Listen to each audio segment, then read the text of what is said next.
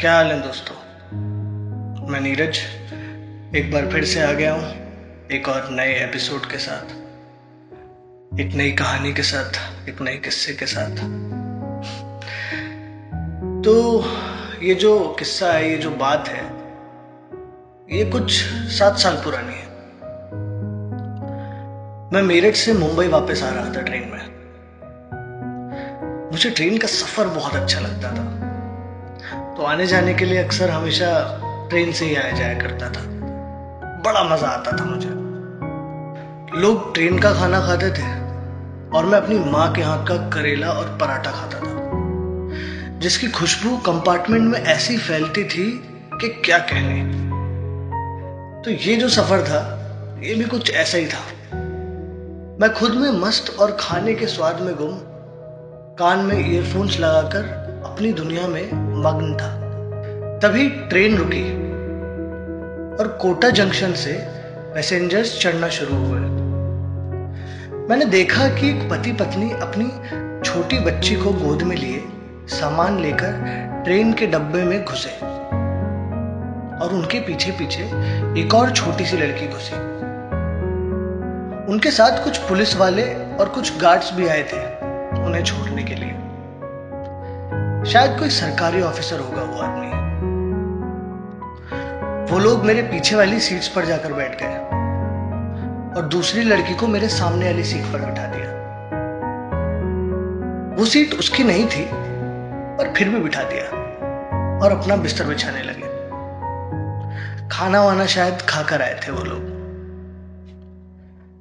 वो बच्चे देखने से उनकी लड़की लग नहीं रही थी। मैं सोच में था कि चक्कर क्या है? तभी आइसक्रीम वाला आइसक्रीम लेकर आ गया। बच्ची को भी आइसक्रीम दी और वो अपनी सीट का कोना पकड़कर आइसक्रीम खाने लगे। सीट के कोने में बैठे होने के कारण वो बार बार फिसलती, मगर अपने आप को संभाल लेती। अब मैंने सोचा कि कहीं इस बच्ची को उन्होंने अडॉप्ट तो नहीं किया हुआ, लेकिन अडॉप्ट भी किया हो तो अलग क्यों मिठाया है? मुझे डर था कि शायद उसे नीचे ना सोना पड़े, अगर रिज़र्व सीट नहीं है उसके पास। क्योंकि जिस सीट पर वो बैठी थी, वो तो उसकी नहीं थी। मैं ये सब सोच ही रहा था कि अचानक पीछे से उसका वो मुँह बोला बाप आकर उसे वहाँ से ले गया। मैं मुंडी घुमाकर उसकी तरफ़ देखने लगा कि वो उसे कहाँ लेकर जा रहा है। खैर उसने लड़की को उसकी मुँह बोली माँ के साथ बिठा दिया। मुझे चैन की सांस आई। मैं खुश हुआ कि चलो लड़की अब सो सकेगी आराम से। मैंने भी अपनी बर्थ तैयार करी और संतुष्ट होकर चादर तानकर सो गया। अगले दिन मुझे मुंबई सेंट्रल से पहले बोरीवली स्टेशन पर उतरना था, क्योंकि वहाँ से मेरा घर नज़दीक था। तो मैंने आधी नींद में अपना सामान लपेटा और ऊपर वाली बर्थ से उतरा।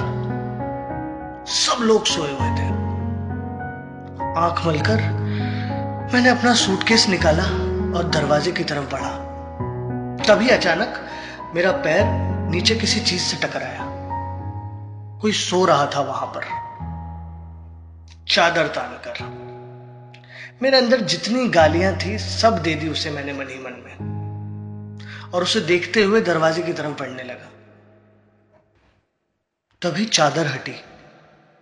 और मैं हैरान रह गया यह देखकर कि यह तो वही छोटी लड़की थी जो रात को मेरे सामने बैठी थी।